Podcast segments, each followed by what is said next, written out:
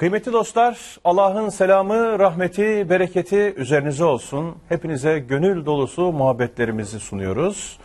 Efendim, ibret aldın mı programımızla yine yeniden huzurlarınızdayız. Bazen inkıta uğruyor programımız. Çünkü ister istemez araya başkaca meşguliyetler, başkaca programlar giriyor. Efendim, bundan dolayı fasılalarımız olabiliyor. Fakat bu e, kervanın yolda kaldığı anlamına gelmiyor. Kervan bir şekilde yürümeye devam ediyor. Devam edecek inşallah. Çünkü başladığımız bir süreç var. Bu süreci nihai noktaya kadar götürmeye, devam ettirmeye azmü, cezmü, kasteyledik eski tabirle. Kıymetli dostlar, ibret aldın mı programımızda biliyorsunuz bilhassa Profesör Doktor Mehmet Okuyan hocamla birlikte e, kıssaları e, mercek altına aldık. Kıssaları efendim şimdi ve burada nasıl anlayabiliriz? Hayatımızla nasıl buluşturabiliriz? Kıssaların gereksiz detaylarına girmeden, efendim mekan unsurlarıyla debelenmeden, oradaki şahısların tarihi arkeolojisini vesaire gündeme getirmeye çalışmadan, yani özü bırakıp kabukla uğraşmadan, efendim hatta bazen İsrailiyat kokacak şekilde efendim hikayat kısmına e, lüzumsuzca dalmadan, oralarda E, emek, çaba sarf etmeden bir yol, bir güzergah üzerindeyiz. Kur'an'ı e, eksene, temele oturtup onun bize sunduklarıyla ve tabii tefekkürün bütün imkanlarını da zorlayarak efendim bir yürüyüş gerçekleştiriyoruz. Bu yürüyüşümüzde geldiğimiz nokta Hazreti Se, e, Salih'in kıssası, Semud kavmiyle beraber Hazreti Salih'in kıssası. Biliyorsunuz bu kıssanın da bize söyleyeceği pek çok şey var. Ee, Kur'an'da bunun çünkü değişik surelerde pek çok referansları, karşılıkları var. Mehmet Okuyan hocamın hep yaptığı gibi o sureleri şöyle bir kuş bakışı görerek, efendim onu kendi eteğimizde devşirerek e, bütüncül bir bakış açısı geliştirme niyetindeyiz. Bunun için de tekrar buradayız. Siz de orada hoş geldiniz, biz de hoş geldik. Hocam hoş geldiniz. Teşekkür ederiz. Allah razı olsun. Sıhhat ve afiyettesiniz inşallah. Elhamdülillah. Siz de iyisiniz. Hamdolsun. Çok teşekkür ederim. Allah hamdinizi önce kaim sonra daim eylesin. Amin. İnşallah. Amin hocam. Cümlemize inşallah. Kıymetli hocam e, sebeplerini izah ettim kıymetli dostlarımıza. Biraz e, evet. fasıla verdik. Fakat inşallah daha gümrah, daha canlı, atak bir şekilde devam edeceğiz. E, sevgili hocam e, Hazreti Salih'i konuşacağız. Semud kavmini konuşacağız. Ee, az önce de arz ettiğim gibi e, bir genel başlangıç yapmamız gerekiyor e, hı hı. kıssaya. Bu genel başlangıçta önce bir manzara-i umumiyeyi görmemiz lazım. Ardından da detayları zaten beraberce e, çoğaltıyoruz. Yani benim suallerim oluyor, sizin ona açılımlarınız oluyor. Böyle bir yürüyüşü temin ediyoruz. Hazreti Salih ve Semud kavmi dediğimizde ilk mütalalarımız ne olur? Evet Yusuf Bey, gerçekten epey nefeslenmiş idik. Böyle daha dinç ve dingin bir e, duruşla kardeşlerimize hitap etmiş olalım. Ama şunu bilsinler, e, programlarımızın tekrarları verildiğinde biz boş durmuyorduk. Evet. Başka meşguliyetlerle gene Kur'an hizmetini devam ettirmeye evet. gayret ettik. Burada tabi ibret aldım mı programında özellikle Kur'an-ı Kerim'in üçte birden fazlasını oluşturan ayet, yani iki binden fazla ayet kıssalarla ilişkili olduğu için eğer kıssaları doğru okuyabilirsek, doğru anlayabilirsek işte demek ki bu Kur'an'ın yarısına yakınıyla doğru bir iletişim haline gireceğiz demektir. O itibarla açılışta da beyan ettiniz ki meselenin de, detaylarıyla ve belki tarihi arka planıyla e, insan veya mekan arkeolojisiyle uğraşmayacağız diye meselenin kabuğuyla değil, özüyle Özellikle. ilgileneceğiz dediniz. Bu tam da kıssaların Kur'an'da yer alma gerekçesinin dile getirildiği bir ayetteki ifadenin neredeyse motamot karşılığıydı söylediğiniz. Yusuf suresinin, isminizle müsemma Yusuf suresinin yüz on birinci ayeti çok nefis bir şey söyler. Hani Hazreti Salih ve Semud kavmiyle ilgili elbet söyleyeceklerimiz olacak ama madem böyle başladık, onunla ilgili bir şey söylemek istiyorum. Ayet aklıma, hatırıma düştü. Buyurun. Onu kardeşlerimle paylaşayım istiyorum. Lütfen. Şimdi kıssalar anlatılıyor. Tabii Yusuf suresinde Hazreti Yusuf'un kıssası, üstelik en güzel kıssa diye tanıtılıyor. Ahsenel kasas diyor Allahu Teala. İşte bu ahsenel kasas anlatılıyor, Hazreti Yusuf'un hayat kesitleri. Sonunda o kıssa bittikten sonra arada Mekkeli müşriklerle Hazreti Peygamber'in diyaloğu ya da Hazreti Peygamber'in onlarla diyaloğu, biraz Peygamberimize moral kazandırma anlamında bir takım e, hatırlatmalar yer alıyor. Arada yüz, yüz iki, yüz üç, yüz dört, yüz beş, yüz altı, yüz yedi. ayetlerde bu bir toparlama yapılıyor. Sonra bütün peygamberler tarihiyle alakalı Kur'an'da kıssaların bütün peygamberlerin değil bir bölümünün hayatıyla ilişkili olduğu beyan ediliyor ve en sonunda buyuruyor ki Rabbimiz Estağfirullah. لَقَدْ كَانَ ف۪ي قَصَصِهِمْ عِبَرَةٌ لِعُلِي الْاَلْبَابِ. Kıssalarında onların ulul elbab için ibret vardır. Nice nice ibretler vardır. Ulul elbab demek yani böyle e, kısa bir ifadeyle sağduyu sahipleri diye tercüme ediliyor. Hı hı. Ama aslında ulul elbab doğrudan sağduyu sahipleri kelimesiyle biraz geçiştiriliyor gibi e, düşünüyorum. Ben özcüler filan diye bir şey uyduruyorum kendimce. Yani çok mu o daha iyi diğerine göre. Çünkü lüb kelimesi öz demek, çekirdeğin içi demek. Elbab da işte onun çoğulu. Yani çekirdeğin özüyle ilgilenenler. Yani kabuğunda değil, meselenin künhüne vakıf olmak isteyenler. Ya da Allah'ın ayetlerini mütedebbir bir gözle okuyanlar. Bu mütedebbir, tedebbür kavramı da Kur'an'da dört yerde geçer.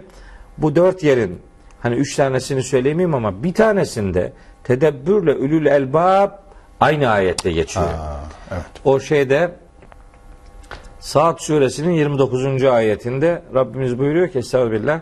Kitabun enzelnahu ileyke mübarekün. Sana indirdiğimiz bu kitap bir bereket kaynağıdır. Şunun için indirdik. Liyeddebberu ayatihi. İnsanlar bu kitabın ayetlerini inceden inceye tedebbür etsinler. Tedebbür farkındalık oluşturan okuma biçimidir. Hmm. Bir meselenin arka planını gören, köklerine inen, ibret alarak tedbirli davranmayı insana öğreten evet, okuma abi. biçimine tedebbür deniliyor. Kelimenin verdiği hmm. kök anlamdan hareketle bunları söylüyorum. لِيَدَّبَّرُوا آيَاتِهِ Kur'an'ın ayetleri inceden inceye oh. düşünülsün diye yeah. bu kitap bir bereket kaynağı olarak belirlenmiş. Ve liyetezekkere ulul elbab. Bir tedebbür yapılacak. Bir de sonra da tezekkür. Ulul elbab olanların tezekkürü ortaya çıkacak. Hmm. Yani tezekkür demek gerçeğin hatırlanmasıyla sağlanan öğüt anlamına geliyor. Tezekkür yani Allah'ın bizim fıtratımıza yazdığı hakikatleri kavrama noktasındaki özelliğimizin bu bilgilerle ya da kıssalarla ya da kainat kitabıyla ha. yeniden buluşması, fıtratımıza yazılanın hatıra getirilmesi, hatırlanması anlamındaki bir duyarlılıktır tezekkür. Kur'an'da bu anlamda da beş tane kavram kullanılır. İşte biri tezekkür, biri tedebbür, tedebbür. biri tefekkür, biri tefakkuh, biri teakkul. Beş Böyle tane. beş tane kavram var. Bunlardan iki tanesi o ayette geçiyor. Tedebbür ve tezekkür. Tedebbür olmadan tezekkür olmuyor. Tedebbürü ve tezekkürü de ulul elbab dediğimiz insanlar gerçekleştiriyor. Kıssalarda hem bir mütedebbir okuması yapmaya çalışıyoruz, hem bir tezekkür oluşturmaya gayret ediyoruz, ediyoruz. Hem de, hem de meselenin özüyle ilgilenerek bunlardan nemalanmaya gayret ediyoruz. Duruşumuz budur, çabamız budur. Dilimiz döndüğünce, aklımız yettiğince, vahiyden anlayabildiklerimiz ne kadarsa İşte onları kardeşlerimize aktarmaya gayret ediyoruz. Yani Kıtmir'in rengi ne renkti diye bir efendim şeye, münakaşaya girmiyoruz. Bununla evet. uğraşmıyoruz. Ondan sonra bunların da gereksiz detaylarında boğulmuyoruz. Boğulmuyoruz işte. Ha. Mesela. Misal. Yani evet aynen öyle. Çünkü mesela kıssaların tarih, hikaye ve dar bu mesele olmamasının sebebi de buydu zaten. Evet. evet. Yani bu detaylarla, detaylara boğulup da Kitab-ı Mukaddes'i okuyan biri orada anlatılan bir kıssadan ya da bir olaydan ne hatırında bırakabilir? O kadar detaylar, o kadar isimler, o kadar yer, mekan adları var ki bunları zaten evet. hafızanıza alacaksanız mesaj güme gidip gidiyor. Yok olup gidiyor. Ki Kur'an'ın üslubu o değil. O değil. değil. Kur'an'ın kıssaları evet. anlatmada öyle nezih bir üslubu vardır. Bir, bütün hayatı anlatmaz. İki, bütün peygamberlerin hayatını anlatmaz. Üç, ne lazımsa ibret içerikli kısmını makaslayarak anlatmak. Zaten kıssa Kıssan o demekti. Kıssan bir anlamı o, makaslamak. makaslamak. İşte biz de makaslayarak. Ama Kur'an'da anlatılanları makaslayarak değil. Amin. Kur'an'ın sunduklarını olduğu gibi aktararak, başka dolgu malzemeleri işin içerisine sokuşturmadan Kur'an'ın sunduğu bilgileri anlamaya çalışıyoruz. Kıssalar merkezli programımızdaki asıl amacımız budur. Kardeşlerimiz bunu zaten biliyor. Bu baştan beri sanıyorum otuz ikinci program olacak. İlk otuz bir program üç peygamberle geçmişti.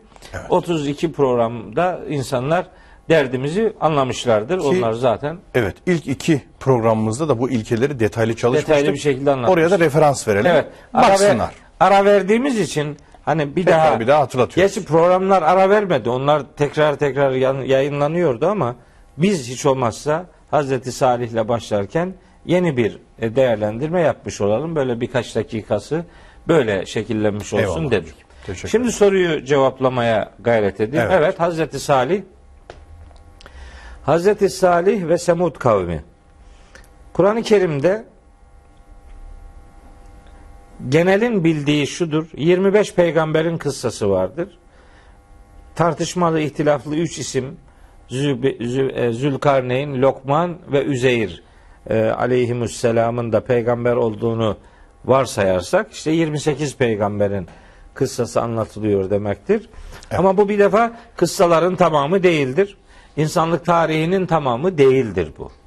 Kesit kesit lazım olan kadarı anlatılıyor. Kur'an'da anlatılış sırasına baktığımız zaman Hazreti Salih hem Araf suresinde hem Hud suresinde hem Şuara suresinde hem e, Zariyat suresinde hem Kamer suresinde hem Hakka suresinde hatta hem Fecir suresinde hep Hazreti Hud'dan sonra geliyor Hazreti Aa, Salih. Hud Salih. Evet, Hazreti Hud'dan sonra geliyor. Bu iki peygamberin birbirine çok yakın yaşadığı manasına illa alınmak zorunda değildir. Belki aralarında çok uzun zamanlar ve belki aralarında şimdi isimlerini bilmediğimiz pek çok peygamber de yaşamış olabilir. Olabilir. Ama biz Kur'an bu sırayı verdiği için Hazreti Hud'dan sonra Hazreti Salih zikredildiği için biz sıralamada böyle bir buna riayet ediyoruz. Evet, yani derdimiz yüzde yüz bir mutabık davranıyoruz. Kronoloji tespit ederek yüzde yüz bir tarih üzerinde durmak değildir. Kur'an böyle bir sıralama takip edince biz de o sıralama uyarak Hazreti Salih ve Semud kavmi ile ilişkili söyleyeceklerimizi söyleyeceğiz. Şimdi Semud aslında Samet'e hmm. e, Samt kelimesiyle de bir, bir çeşit anlam ilişkisi kurulan kelimelerdendir ama bu T, peltek, peltek T, mim ve dal harflerinden oluşuyor. Böyle suyu kıt olmak, hmm. az su manasına geliyor. Bu Hazreti Salih'in kavmi, bu millet, Semud kavmi, yani kayaları yontarak, böyle çardaklar yaparak, işte belli su arkları hmm. ile kıt olan suyu neredeyse yüzde yüz verimli bir şekilde kullanmayı becermiş, başarmış bir medeniyetin sahipleri olarak biliniyor. Evet. Bunlar daha çok böyle kaya yontmacılığıyla, kaya işleriyle anılıyorlar. Fakat şöyle bir yanılgı var Yusuf Bey. Hı. Yani bir peygamberin kıssası anlatılırken sadece bir yönü vurgulanırsa, genellikle vurgulanınca mesela insanların aklına şu geliyor. Yani Hazreti Salih'in yaşadığı dönemde Semud kavmi su kıtlığı yaşıyorlardı. Dolayısıyla bunlar su ile imtihan ediliyorlardı. Doğrudur. İşte bu nakatullah dediğimiz kavram üzerinde duracağız. Allah'ın devesinin gündeme getirilmesi, hayvanların da bu sudan hakları bulunduğunu vurgulayan hem Kamer suresinde hem e, şeyde e, Şems suresinde meselenin hayvanların da su içmeleriyle böyle haklarının bulunduğuyla alakalı bir mesaj verir. Ancak evet. biz Semud kavmini susuz bir millet olarak tanıtarak başka bir tarafını meselenin maalesef görmezliğe itiyoruz. Hı. Çünkü Şuara suresinde bu kavmin bahçelerinden, ziraatinden, tarım Aa. işlerinden söz eden ayetler var. Öyleyse bunlar suları yoktu. E neyle geçiniyorlardı? İşte mesela tarım işini akla getirmemek bütüncül okumamanın sonucudur. Sonucunda. Dolayısıyla biz sadece bunların böyle işte vadileri, kayalardan oluşan diyelim vadileri yontarak hem kalacak yerler inşa etmeleri anlamında hem de suyu verimli kullanma, yüzde yüz verimli kullanma anlamındaki hassasiyetleriyle biliniyor. Bu tarafı vurguluyoruz. Evet. Fakat bütüncül bakmadığımız için ayetlerdeki diğer vurgu kısımlarını unutuyoruz. unutuyoruz. Zirai mesela kısmını. Evet, şimdi mesela sadece Araf suresini, sadece Hud suresini, sadece diyelim ki Nemil suresini, sadece Fussilet suresini, Kamer suresini, Zariyat suresini, Şems suresini, Fecir suresini onlarla alakalı olarak sadece bunları anlatırsak da mesela Şuara suresinde Hazreti Salih'i konuşmazsak, okumazsak işte o zaman yani bir yanlış algı söz konusu olabilir. Bu yanlış algıyı e, önceden kesmek ve böyle bir tarafından bakmamak, tamamını görme noktasında. Zaten sadece Kur'an'ın anlattıklarıyla yetineceğiz. Hani başka başka kültürlerin meseleyle alakalı sunumlarını madem devreye sokmayacağız, bari Kur'an'da anlatılanların tamamını söylemiş olalım ki evet.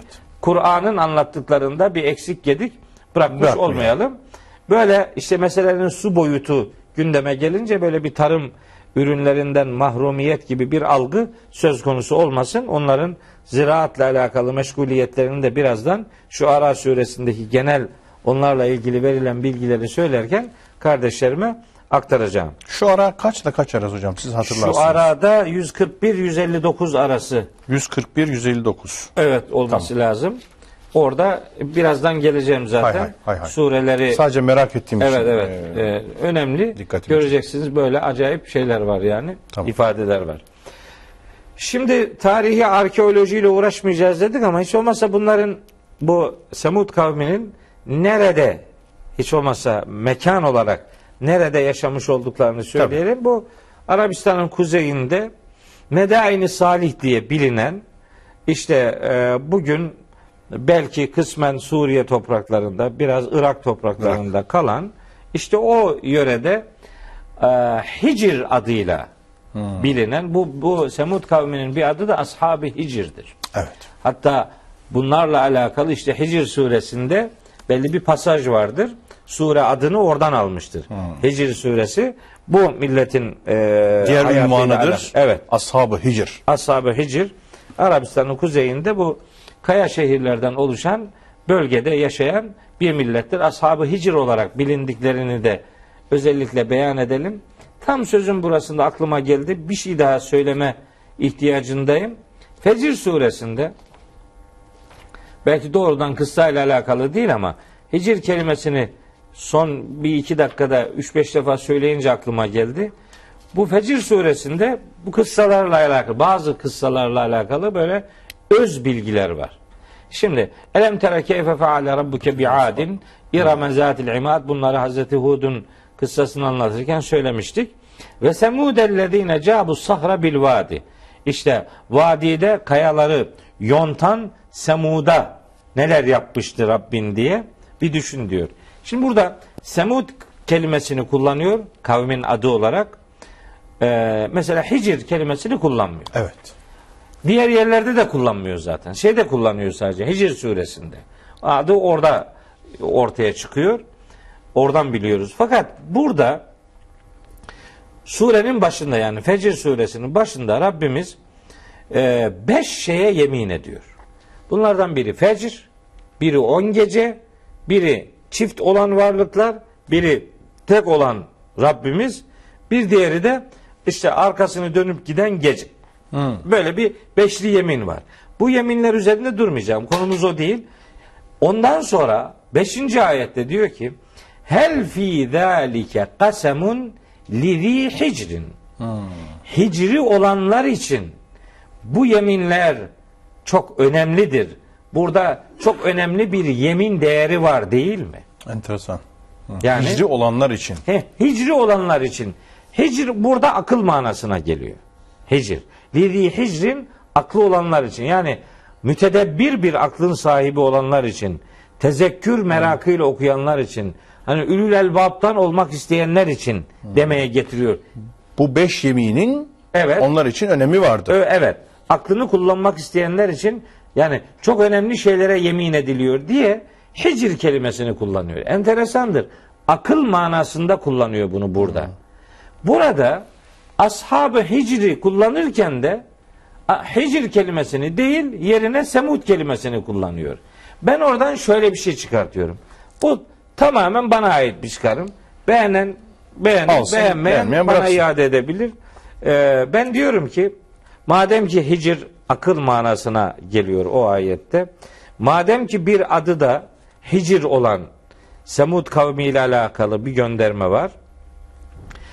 Allah'ın verdiği aklı vahyin bir yöneticisi olarak ya da vahyin işaretiyle aklını doğru kullanmayanlar adına hicr denen akla vahiy ile birlikte bir rota kazandırmayanlar sonu kayalara çarpmak ve hicr ashabından olarak helak olmakla neticelenen bir hayatın sahibi olurlar. Hmm. Aklınızı kullanmıyorsanız, hicr denen aklınızı kullanmıyorsanız ashab-ı hicrden olmak sizin için mukadder olabilir. Öyleyse mütedebbir ve mütezekkir bir okumanın sahibi olun. Ee, işte bu hicr meselesini akıl, ashab-ı hicr, semud, bu ayetleri okurken hep aklıma böyle şeyler geliyor. Yani kasemun lizi hicrin, kasemun lizi aklin demiyor. Evet. Lizi tefekkür, tefekkürün demiyor. Tezekkür, başka kelime kullanmıyor da. Hicr kelimesini kullanıyor. Bu Semud kavminin bir adı da hicr olduğu için aklını kullanmayanlar kayalara toslarlar sonucunu böylece beyan etmiş oluyorum. Benim bir anlam ilişkisi kurma diyelim gayret geçliğim olsun. Ee, böyle böyle anlıyorum. Hicr kelimesi her geçtiğinde aklıma Fecr suresinin bu ayet dünyası geliyor. Şimdi her peygamber için yaptığımız üzere Hazreti Salih ve Semud kavmi ile alakalı da Kur'an'daki genel malumata bir, bir bakmakta yarar var. Lütfen. Şimdi genelde kavmi, özele gideceğiz zaten. Evet, evet. Daha sonra detayına gireceğiz. Bir defa şunu söyleyelim. Semud kelimesi Semud kavmi üzerinden anlatımlarımız devam edeceği için Semud kelimesi Kur'an-ı Kerim'de yirmi altı defa geçiyor. Evet. Kelime. Bu kelimeler yirmi bir surede geçiyor. yirmi altı yerde geçiyor ama yirmi bir surede geçiyor.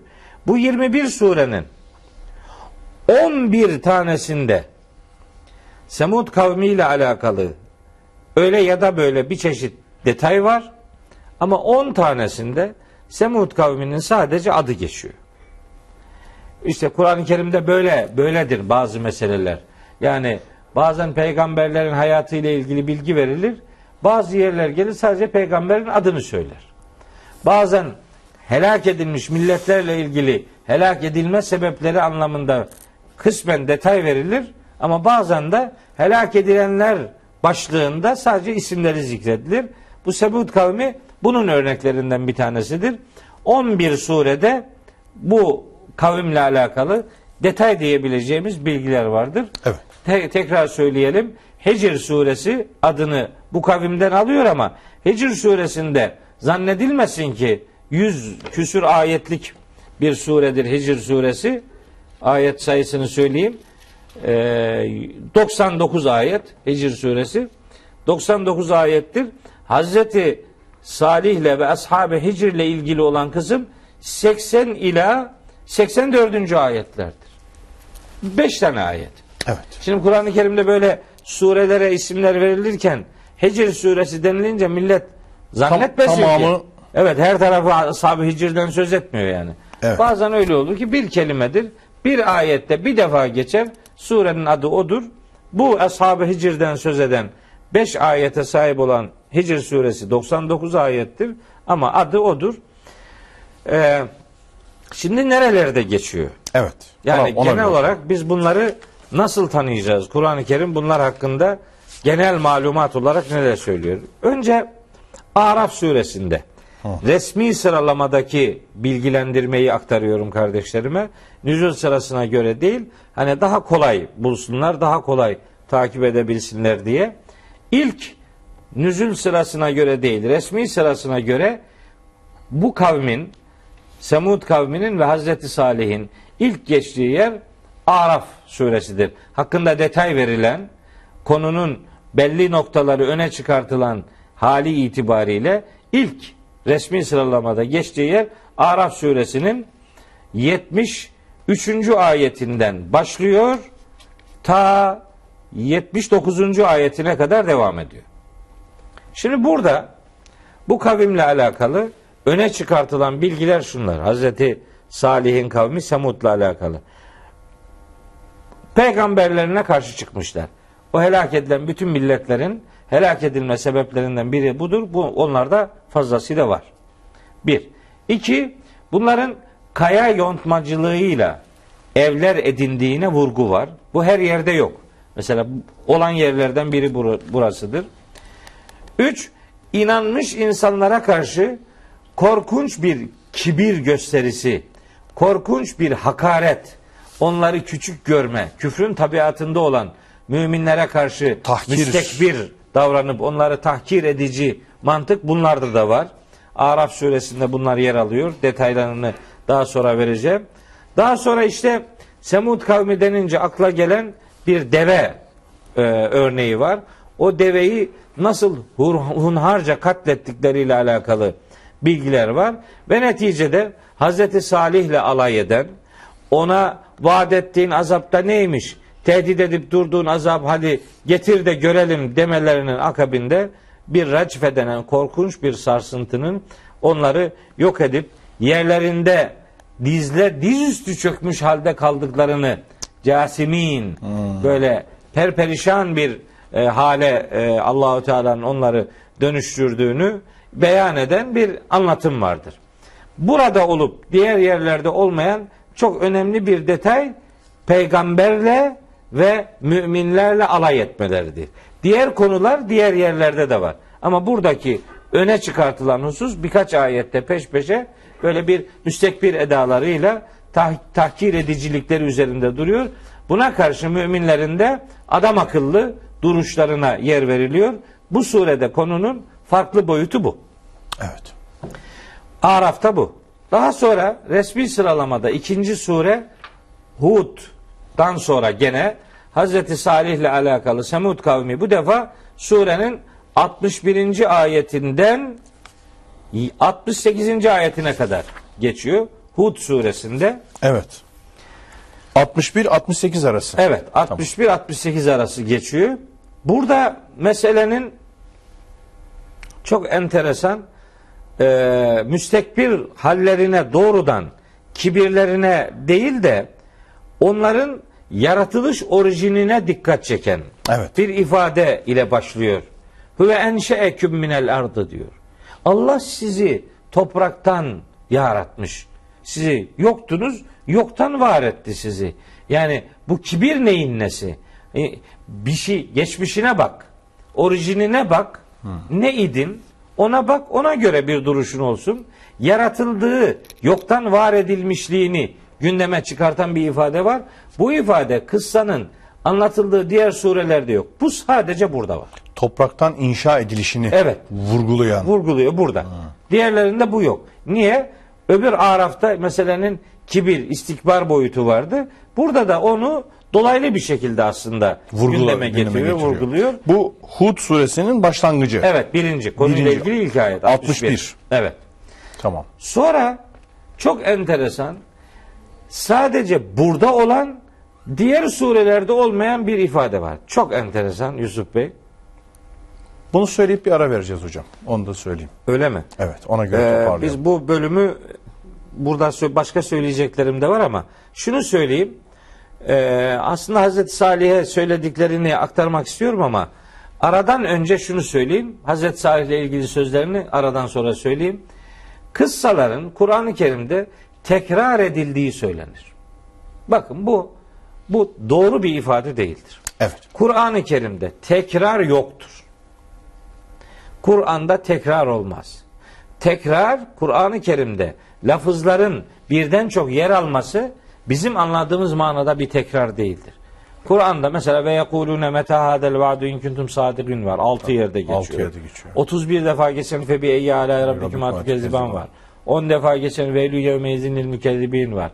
dört defa geçen ve lekad yessenel Kur'ane lidikir fe elmi müddekir var. Var var böyle aynı lafızlardan oluşuyor. Ama bunların hiçbir tanesi sadece tekrar olsun diye ortaya konulmuş değildir. Bunların her biri bulunduğu bağlamdaki manayı bir yönüyle tekit eden, vurgulayan bir ifade biçimleridir. Kafirun suresinde var mesela. Evet. Onu özellikle hatırlatmak isterim. Estağfirullah. Kul ya eyyühel kafirun la a'budu ma ta'budun ve la entum abidun ma a'bud ve la ana abidun ma abettum ve la entum abidun ma a'bud. Bu ve la entum abidun ma a'bud ifadesi yani altı ayetlik Kafirun suresinde iki defa geçiyor. Ama bunlar tekrar değil. Bunlar öncesindeki ayetteki mesajı vurgulayan, tekitleyen, o ayete göre mesaj katan bir ifade biçimidir. Ve la en şey, kul ya eyyühel kafirun la a'budu ma ta'budun. Peygamberimiz diyor ki karşıdaki müşriklere, ben sizin tapındığınız gibi tapınmıyorum. Ben sizin kulluk yaptığınız şeylere kulluk yapmıyorum. Sizin tapındığınız varlıklara ben tapınmıyorum. Ve la entum abidune ma abud. Nitekim siz de benim kulluk yaptığım zata kulluk yapmıyorsunuz. Burada hali anlatan bir ifade o günü. Evet. Ama ve la ene abidun ma abettum. Daha önce tapındığınız varlıklara ben tapıcı değildim. Ve la entum abidune ma abud. Siz de o zaman eskiden benim kulluk yaptığım varlığa, zata kulluk yapmıyordunuz. Bakın, tekit olan cümle bir önceki cümleye göre yeni bir mana kazanıyor. Sadece tekrar değil. Ve lünyevmeydinil mükezzibin. Yalanlayanların o gün vay haline. Neyi yalanlayanlar? Öncesinde geçen o iki ayetlik, üç ayetlik, dört ayetlik veya bir ayetlik pasajda ne üzerinde duruluyorsa orada sözü edilen yalanlama onunla alakalıdır. Evet. Febeyye ala rabbikuma tukezziban da öyle. Hangi nimetler zikredilmişse onun öncesinde onunla alakalı. onunla alakalı bir mana veriyor. Meseleyi öyle görmek lazım. Peki konunun kıssalarla alakası nedir? Kıssalar Kur'an-ı Kerim'de tekrarlanmıyor. Kıssaların her biri ele alındığı yerde mutlaka bir yönüyle diğerlerinden farklıdır. farklıdır. Öyleyse tekrar değil, bir yönüne dikkat çeken vurgu vardır diye meseleyi şekillendirmiş. Tekit ve tesistir diyelim. diyebiliriz. Ee, sevgili hocam, özellikle bu e, genel manzarayı ortaya koyarken e, Semud kavminin helak edilişine vurgu yaptınız. Hı hı. Ondan sonra kayaları yontan bir kavim olduğu bu meselesi zaten Kur'an'da var. Kibirli oluşları, kibirlenmeleri. Evet. Ondan sonra bir deve meselesi var ki o nasıl anlaşılacak, onun üzerine biraz duracağız. Ve alaycı bir duruşa sahip oldukları, tavra sahip olduklarını söylediniz. Sonra tekraratla bağlantısını kurdunuz. Ee, Kur'an'ı bir şehir gibi düşünürsek, her bir sureyi de bir ev, bir saray gibi hayal edersek, hı hı. E, bunlarda kullanılan malzemelerin yani ayrı ayrı e, binalarda gözüküyor olması, aynı malzeme gibi mesela tuğlanın tekrar değil, bir binanın tesis edildiğinin göstergesidir. Tabii. Ve her evde farklı yerde durur. Birinde duvarda durur, birinde kubbede durur gibi. Aynen öyle. Yani bir benzetme aklıma geliyor. Çok güzel. Yani, yani harika. Tam da onu demek istiyorduk. Evet. Yani tuğla tuğladır ama evet. durduğu yer birinin tekrarı değildir. Orada bir misyonu evet. sahibidir. Başka bir boşluğu dolduruyor. Kıssalar da öyle tekrar ediliyor değildir. Evet. Her biri, hatta her biri nedir? O surede hangi konu ağırlıkta gidiyorsa, gidiyorsa ona göre. Ona göre kıssanın bir yönü öne çıkartılır. Onu söylemiş olalım. Eyvallah hocam. Peki efendim, bir ara veriyoruz. Moladan sonra inşallah ibret almaya devam edeceğiz. Evet kıymetli dostlar, ibret aldığımız programımızın ikinci kısmındayız. Efendim bugün Semud kavmi ve Hazreti Salih'i e, zihnimize, kalbimize misafir etmeye çalışıyoruz. Anlamaya çalışıyoruz. E, her yönüyle E, genelden özele bir bakış açısı efendim izini takip etmeye çalışıyoruz. Ve e, kıymetli hocam bir girizgah yaptı. Efendim özellikle e, Semud kavminin beş temel özelliği benim sayabildiğim kadarıyla gündeme getirildi. Tabi arada başka anekdotlarımız, başkaca ilavelerimiz oluyor. Onlar zaten işin doğal gereği. Efendim helak edilmesi bir sarsıntıyla meselesini azıcık söyledik. Kaya yontucu bir kavim oluşu, kibir, o istikbar dediğimiz şey fazlası üzerlerinde bulunuyor. Ondan sonra bir deveyle bir imtihanları var. O deveyi biz bugün nasıl anlayabiliriz? Benim sorularımdan biri bu. Ve son derece alaycı bir e, küfri duruş. Zaten e, inkarcıların en önemli özelliklerinden biri Kur'an'da sürekli alaycılık olarak bize sunuluyor. Onu daha evvel de konuştuk. Evet. Hocam tekrarat meselesinde vurgulamıştık. Evet. Kaldığımız nokta burasıydı. Buradan devam ediyoruz.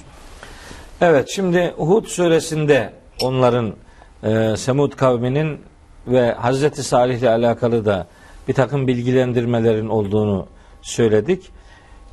Diğer taraflarda olmayıp sadece burada olan bir ifadeleri var Semud kavminin Hazreti Salih'e yönelik. Diyorlar ki: "Kalu ya Salihu kad kunte fina mercuven."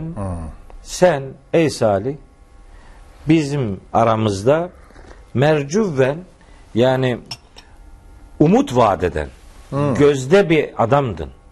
Kad kunte idin, yani şimdi öyle değilsin demek istiyor. Zaten ayetin devamında diyor ki: "Kable etenhana قَبْلَ هَذَا اَتَنْهَانَا اَنْ نَعْبُدَ مَا يَعْبُدُ آبَاوْنَا." Yani bu, bu, bu şimdi bu durumundan daha önce çok iyi bir adamdın. Çok gözde biriydin.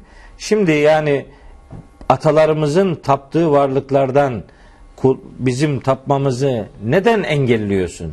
Senin işin bu mu yani? Niye çomak sokuyorsun gidişata gibi? Ee, ve senin davet ettiğin her neyse biz onlardan derin şüphe içerisindeyiz filan gibi ifadeleri var. Burayı diğer taraflarda yok. Diğer surelerde bu, buna benzer cümleler yok konuyla alakalı. Bunu şunun için e, önemsiyorum. Hı. Bu benzer durum Hazreti Peygamberimiz için de yaşanmıştı. Evet. Yani Hazreti Peygamber işte Mekke'nin çok gözde bir delikanlısıydı. E, yirmi beş yaşından kırk yaşına kadar, yani Mekke'nin belki e, temayüz etmiş ender şahsiyetlerinden biriydi. Önde gelen biriydi. Eşrafından, simalarından yani biriydi. biriydi. Öyle ki mesela işte o Hilful Fudul dediğimiz erdemli davranmaya yemin edenler teşkilatının hmm. üyesiydi. İşte Mekke'nin e, çok karizmatik bir e, şahsiyetiydi. O, yani akil adamlar e, topluluğunun bir üyesiydi o da e, ve erdemli adamlar diye, diyebiliriz. İşte mesela o kavmin öncelikleri neyse Mekkelilerin onlara katılıyordu. O Ficar savaşlarına mesela Katılıyor. katılmış. Yani çok çok dengeli, çok faydalı, çok zeki ve çok güvenilir bir insandı. O kadar ki işte eşyalarını ona teslim ediyorlardı güvenilir insan olarak. Kabe'nin işte o Hacer-i Esved'in yerine konmasında yaşanan bir büyük tartışmayı ferasetiyle Peygamberimiz, fetanetiyle diyelim, çözdü. Bir gürültü patırtı çıkmadan halletti. Hakem olayını evet, diyorsun. Evet, hakem olayını diyorum. Öyleydi ama ne zaman ki Risalet geldi ve ne zaman ki onlara tapındığınız bu varlıklar ilah değildir, Allah vardır, başkası yalandır dedi. O zaman o pasif iyilik bir anlamda dini sunumlar noktasında ne zaman ki aktif iyiliğe ve onların inanç dünyasını şekillendirmeye yönelik sunumlar meydana getirince işte İşler Peygamberimizle işte. ilgili hiç ağza alınmayacak hakaretleri yaptılar. Hazreti Salih'i okurken hep oraları hatırlıyorum. Diyorum ki demek ki bu küfrün tabiatı böyle yani. Bunlar yani güvenilir saydıkları, itibar ettikleri bir şahsiyet onların menfaatine ya da hayat gidişatına müdahil olmadığı sürece itibarlıdır. Evet. Yoksa alıştığı şeyden aykırı bir şey, bir söylem geliştirdiğiniz zaman adamın bütün kabloları kopuyor yani. Her türlü hakareti savuruyorlar. El emin sıfatını kendilerinin verdiği Hazreti Muhammed'e aleyhisselam kezzap diyebilmişler yani. Demek ki bu iş bu kadar şirazesinden sapıyor maalesef. Ee, böyle oluyor. Hazreti Salih ile alakalı da orayı söyleyince aklıma geldi. Tabi tevhidi duruşlar ortaya koyuyor Hazreti Salih. Onlar böyle deyince Tabii. onlara karşı onun ne cevaplar verdiğini neticede sırası geldiğinde söyleyeceğim. Ee, o deveyi katlettikten sonra burada önemli bir mesele var. Onu özellikle yani şeyi kavmi tanıtırken söylemek istiyorum. Ee, Hazreti Salih onlara diyor ki Yani bu yerinizde, yörenizde, madem bu büyük yasağı işlediniz, madem Allah'ın kıymayın dediği bir cana kıydınız, o zaman sizi bir helak bekliyor. Bu yörede, bu evde, bu yurtta üç gün kalın diyor. فَتَمَتَّعُوا ف۪ي دَارِكُمْ سَلَاسَةَ اَيَّامٍ. Evlerinizde, yurtlarınızda üç gün kalın. Bu ifade Zariyat suresinde فَتَمَتَّعُوا حَتَّى ح۪ينٍ diye geçiyor. Hı. Belli bir süre kalın, kalın diye, diye geçiyor. geçiyor. Şimdi bu belli bir süre ifadesi Zariyat'ta sadece hatta hin kelimesiyle, ifadesiyle karşılanıyor. Burada onu açıklıyor. O belli bir süre ifadesinin üç gün olduğu beyan ediliyor. Bakın bu ifadeler kıssanın yer aldığı diğer surelerde yok. Ha. Ve bunlar hem bir özel özellik olarak farklı yerlerde bulunmanın gerekçesini ortaya koyuyor, hem de birbiri arasında birbirini tefsir eden bir e, konumda bulunuyor. Dolayısıyla onların işte o helaklerinden önce kendilerine zaman tanınmasıyla alakalı ifade Zariyat'ta belli bir süre, burada üç gün ifadesiyle diğerlerinden ayrıcalıklı noktasını ortaya koyuyor. Ondan sonra anlatılan şeyler diğer surelerde de olan bilgiler olduğu için o detaya girmiyorum. Hud suresiyle ilgili, genel Semud kavmiyle ilgili söyleyeceğim bu. Ondan sonra İsra suresinde bir ayet var. Ve bu ayeti mutlak surette, konuyla ilgili tek ayettir İsra suresinde. Kaçıncı hani, ayet hocam? elli dokuzuncu ayet. Bir grup ayet okumayacağız. Evet. Diğer surelerde hep az da olsa bir grup ayet var ama burada tek. Tek ayet. Fakat öyle bir tek ayet ki bizim koskoca bir vahyi algılamamızda, doğru algılamamızda bizim için çok vazgeçilmez bir kilometre taşı ortaya koyuyor. Aslında bunu hatırlatsam mı hatırlatmasam mı diye tereddüt ettim ama Kur'an algımızı doğru ortaya koymak için hem de Hazreti Salih ve Semud kavmiyle ilişkili olduğu için Hı. beyan edeyim. Şimdi ayet şu. Buyuruyor ki Rabbimiz Estağfirullah ve ma mena'na en nursile bil ayati illa en kezzebe bihel evvelun. Bizi çeşitli mucizeler göndermekten engelleyen şey öncekilerin yalanlamış olmalarıdır. Mucizeleri yalanlamışlar önceki milletler çeşitli. Hazreti Peygamber'e hitap ediyor. Yani Mekkelilere filan. Onlar da sürekli mucizeler filan istiyorlar. Onların isteklerini Cenab-ı Hak hep reddediyor yani. Yani mucize zaten Peygamber'e nispet edilemez. Peygamber'e nispet, öyle de bir yanlış algı var Yusuf Bey. Mucizeyi Peygamber'e nispet ediyor. Olağanüstü şey Peygamber'e, olağanüstü şey Peygamber olmayan başka bir adamdan çıkıyorsa ona da keramet denir. Yok bu adam bu adam inanmamışsa ona da istidraç, istidraç denir, denir falan böyle diye tasnifler yapıyor. Yani mucize kelimesi bir insana nispet edilmez. Kul innemel ayatu indallah. Mucizelerin hepsi sadece Allah'ın katındadır. Tabii. Mucize Allah'a nispet edilir. Ve Allah-u Teala'nın bu son ümmet için gönderdiği tek mucize Kur'an-ı Kerim'dir. Ya bu şuna benzer. Ampulde gördüğümüz elektriği ampule nispet etmeye benzer. Hı. Yani evet. Ampulde görünen elektrik ampulün ürettiği bir şey değil. O sonuçtur yani. O sonuçtur. Orada, Orada gözüküyor. Görünüyor. Orası evet. Mahaldir. Aynen öyle. Yoksa o zaman işte o o insanın da putlaştırılması gibi. Yani aşırı kutsallaştırılması gibi sonuçları doğuruyor. Doğurur evet. Şimdi orada bunu tamamlayacak bir cümle. Ve ateyna semuden naqe ve ateyna semude. Bu Semud kavmine de vermiştik diyor Allahu Teala. En naqete. Bir deve. Bu sıraten işte hani bir göz önünde görünen, bilinen ya da bir sembol bir deve. Onun üzerinde duracağım hmm. daha sonraki derslerde. Fezalemu biha. Ona haksızlık yaptılar. O deveye zulmettiler. Zulmettiler. Ve ma nursilü bil ayati. Biz zaten mucizeleri şunun için göndeririz. İlla takvifa. Korkutmak için göndeririz. Korkutmak için gönderilen mucizeye eğer onlar itibar etmez, haksızlık yaparlarsa helak edilirler. Hmm. Bu son ümmete bu anlamda başka mucize verilmemiş. Ankebut suresinin elli ve elli birinci ayetleri gayet net. Yani Ankebut elli ve elli bir ile İsra suresinin elli dokuzuncu ayeti eğer bilinirse ve doğru anlaşılırsa böyle uçan kaçan bir mucize deryasında olmadığımızı, böyle anlatılanların aslında üretilen şeyler olduğunu, yoksa hayatta baktığınız zaman mucize olmayan hiçbir şey yok zaten. Tabii. Yani ben öteden beri zihnimi çok yorarım bu konularda Yusuf Bey. Mesela zemzem suyuyla alakalı böyle çok sıra dışı şeyler anlatırlar. Evet. Zemzem suyu öyledir böyledir. O, olabilir yani, ona bir şey demiyorum. Hani onun mineral özelliklerinden söz eden, tahlilleriyle ortaya çıkmış bir takım sonuçlarıyla insanlara... Mayalayıcı özelliğinden mesela bahsediyoruz. İyi de yani o eyvallah, onun özelliği her neyse... Şu normal su mucize değil mi? Heh, yani bunu gölgede bırakacak neler söylüyoruz biz? Bu olmasa biz ne yaratılabiliyorduk, ne yaşayabiliyorduk? Yani birini öne çıkartıp öbürünü görmezlikten gelmenin bir alemi yok. Suyun hepsi mucize kardeşim. Yani istisnalara e, zihnimizi, bakışımızı hasredip umumi olan mucizatı, mucizeliği evet. göz ardı ettiğimizde hata yapıyoruz. Hata yapıyoruz. Yani evet. Evet, havanın var varlığı mesela bu mucize değil midir başlı başına? Yani onun için diyorum. Genel nimetleri hafife alıyoruz yani. Ne ki var da o mucize değil yani. Böyle bir şey yok. Yani her şey mucize zaten. Adamlar ekstra bir şeyler isteyince Cenab-ı Hak diyor ki bak, öncekileri yalanladılar. Biz mucize göndermiyoruz. Zaten göndermemizin amacı korkutmak. Şimdi siz ısrarla mucize mi istiyorsunuz?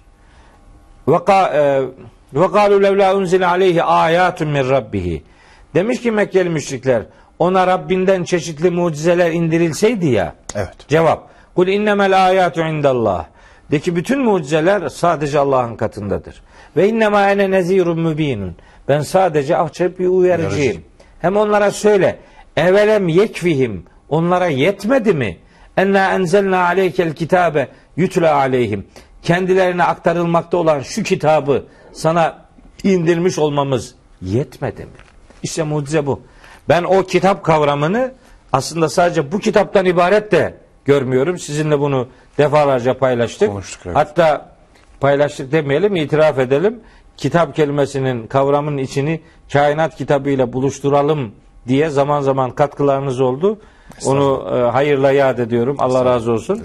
Böyle bir şey. Burada kastedilen el kitap aslında kainat kitabı da olur. Yani bu kainat kitabında ne var da mucize değil bu? Neyi? Yeni ne istiyorsunuz? Sizin derdiniz Allah'ın sünnetullahını bozmasını istemek mi? Allah sünnetini bozmaz. Sadece başka bir sünnetini devreye sokar. Öbürünü bozmaz yani. Hocam bir nükte paylaşmak istiyorum. Sizi evet. azıcık nefeslendireyim otuz saniye. Şimdi bir Avustralya çocuğun ihtida öyküsü bir ara internete dolaştı. Nasıl, evet, gördünüz evet, mü? Gördüm. Biraz Hayır. önce aklıma geldi de detayını bilmediğim için giremedim. İşte bu mesele. Çocuk diyor ki Müslüman olmaya karar verdim. Bir şey olsun. Ama diyor böyle bir şey bekliyorum. Bir yıldırım çaksın, önüme bir acayip bir şey çıksın filan. Sonra diyor bir gün Kur'an'ı açtım. Sizin az önce okuduğunuz ayet-i kerime. Yani Allah'ın kitabı, ayetleri size mucize olarak yetmez mi? Ya. Ondan sonra deyince diyor... Tamam. Mesela orada diyor dank etti. Yerine oturdu. Yani diyor. Nasıl baktığınıza bağlı. Yani ne ne ki görüyorsunuz da bu mucize Şimdi değil bu arkadaş. Hristiyanlıkta biliyorsunuz çok abartılmış durumdadır yani. Zirvededir. İstisnai mucize beklentisi. Hı. Mesela Meryem Ana heykelinin gözünden kan gelirse aa tamam o kilise mucizelerin olduğu, azizlerin mucizelerle doldurduğu kilisedir falan. Hemen bir anda mübarekleşir.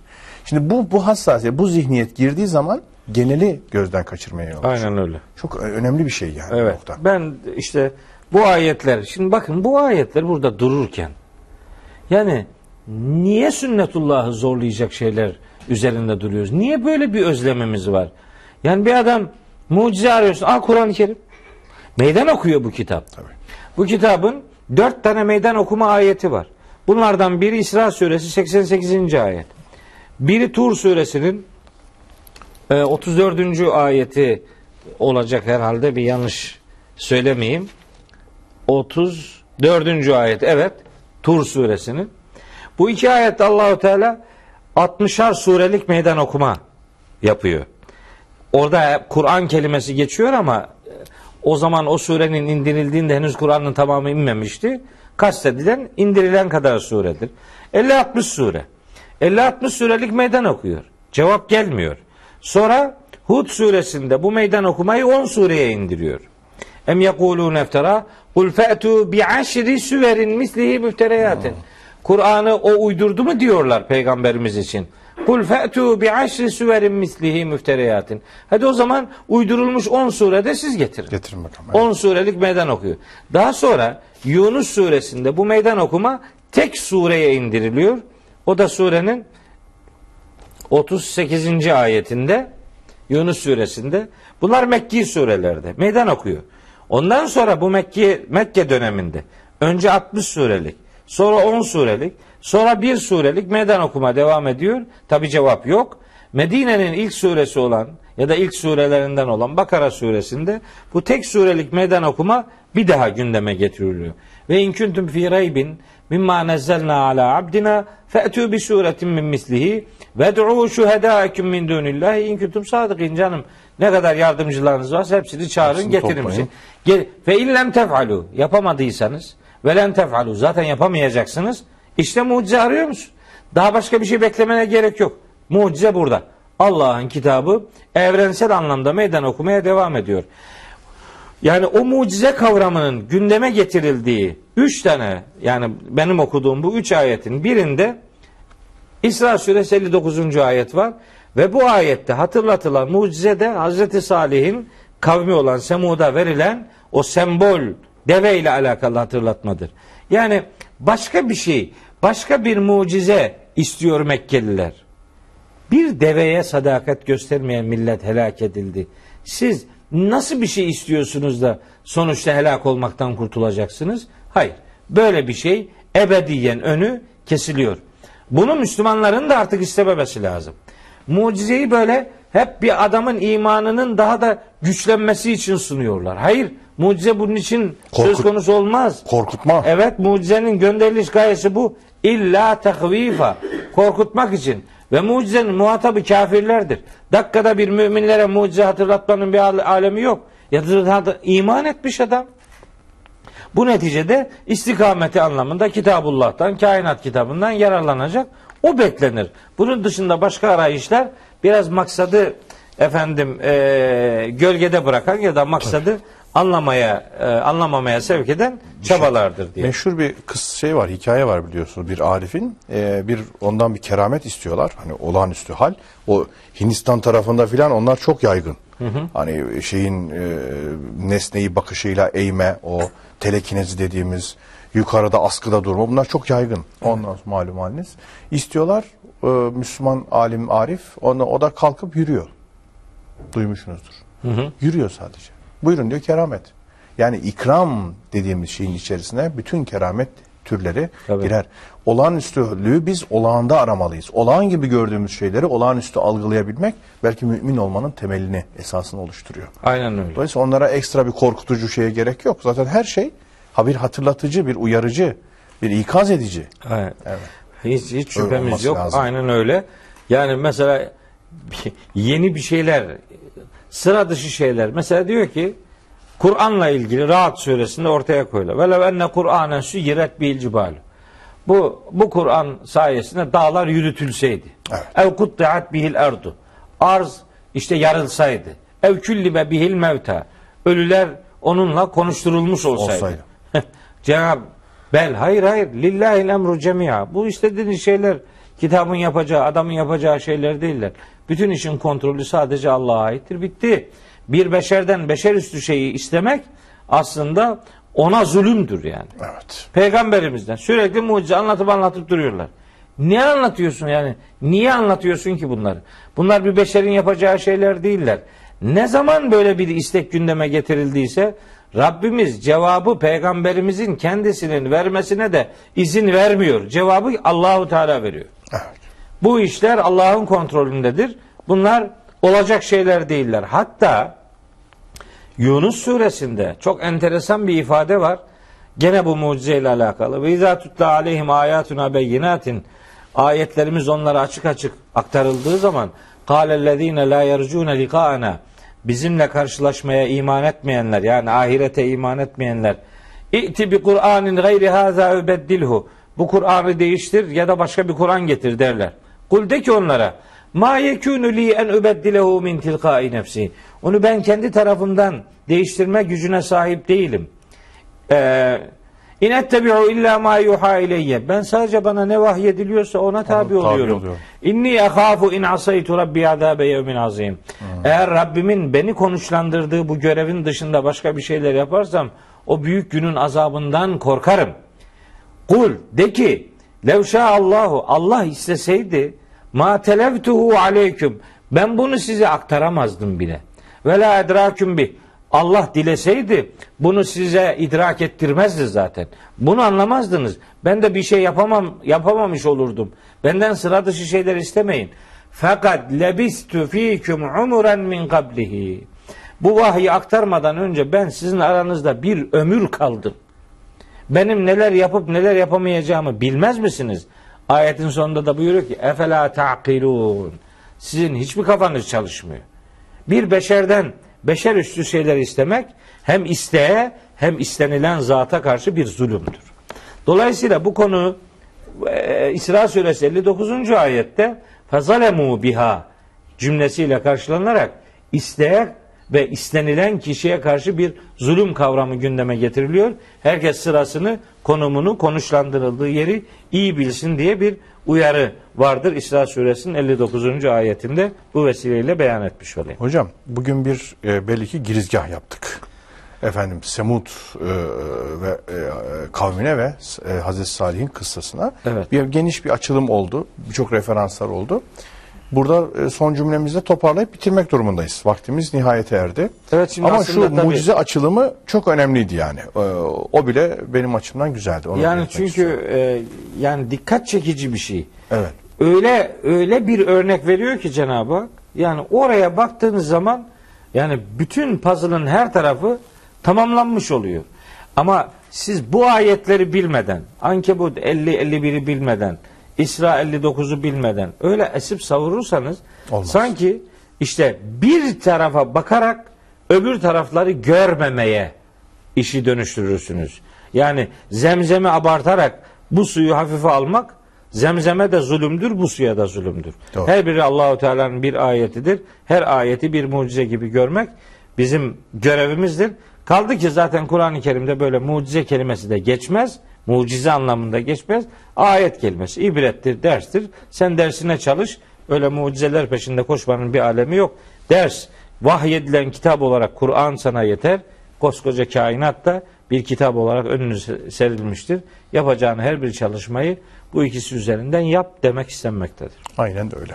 Gökte ayın e, öylesine e, olağanüstü bir şekilde duruşunu fark etmeyen, anlamayan, bunu bunun üzerine tefekkür etmeyen bir insan ayın ikiye yarılışı konusunda ne anlayacak? Ha, güya. Ne olacak yani? Ne olacak? Anlatabiliyor muyum? Çünkü ayın orada normal halde durması zaten başlı başına bir ayet ve ibrettir. Yani onu sen es geç ikiye yarılmasını bekler. Buna itirazımız yok. Hani şakı, kamer, şudur budur tartışırız. Yok, ayın... Konuşuruz. Konuşuruz ha. da eğer o iddia edildiği gibi meydana gelmiş ve muhataplar inanmamış idiyse onların helak edilmesi gerekiyordu. Evet. Bu bunun... Yani İsrail elli dokuzun evet. verdiği mesaj, verdiği mesaj bu. Ama aydan alınması gereken dersi almayan adam yarılmasından ne alacak? Ne yani? Alacak işte. Aynen bu. Ben de bunu söylemek evet. istiyorum. Hocam çok teşekkür ediyorum. Rica ederim. Allah razı olsun. Amin. Ecma. İnşallah e, Hazreti Salih ve Semud kavmine devam edeceğiz. Şu ara Neml, Fussilet, Zariyat, Kamer surelerinde genel bilgiler veriliyor. Onları anlatmak Onlar, üzere devam edeceğiz. Devam edeceğiz. Bir sonraki programda tekrar görüşmeyi ümit ediyoruz. Tekrar sizi bu sofraya bekliyoruz efendim. Allah'a emanet ediyoruz. Hoşça kalın.